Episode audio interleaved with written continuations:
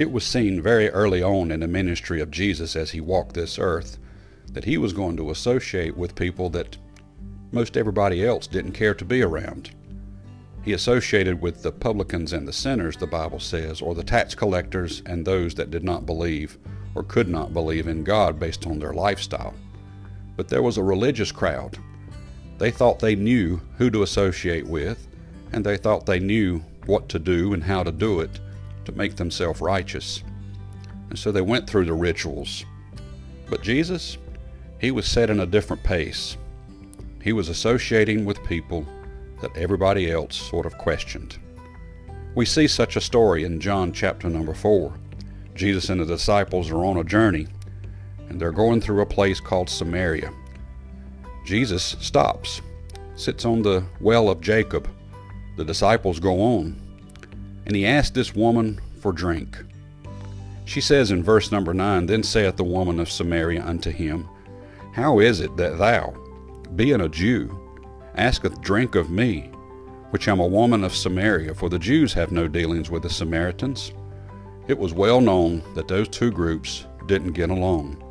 In fact, there was a hatred between them. But here comes Jesus. He has a different attitude, he has a different purpose. He's all about forgiveness, reconciliation, and acceptance of all those who will believe. So he spends time with this woman and she, in the end, she's a changed person. She goes back. She brings others to see.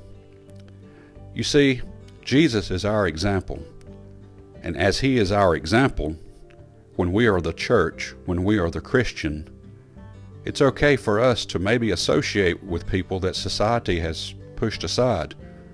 It's not okay for the church to turn people away that are seeking help. Now, that doesn't mean that every single person that comes through the door can be handed a check or a gift or everything that they need. But when it comes to the preaching of the gospel, they should be invited in.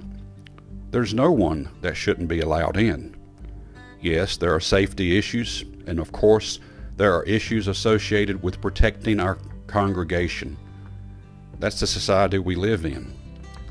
But what I'm talking about is turning somebody away because they don't look the part, feel the part, or act the part.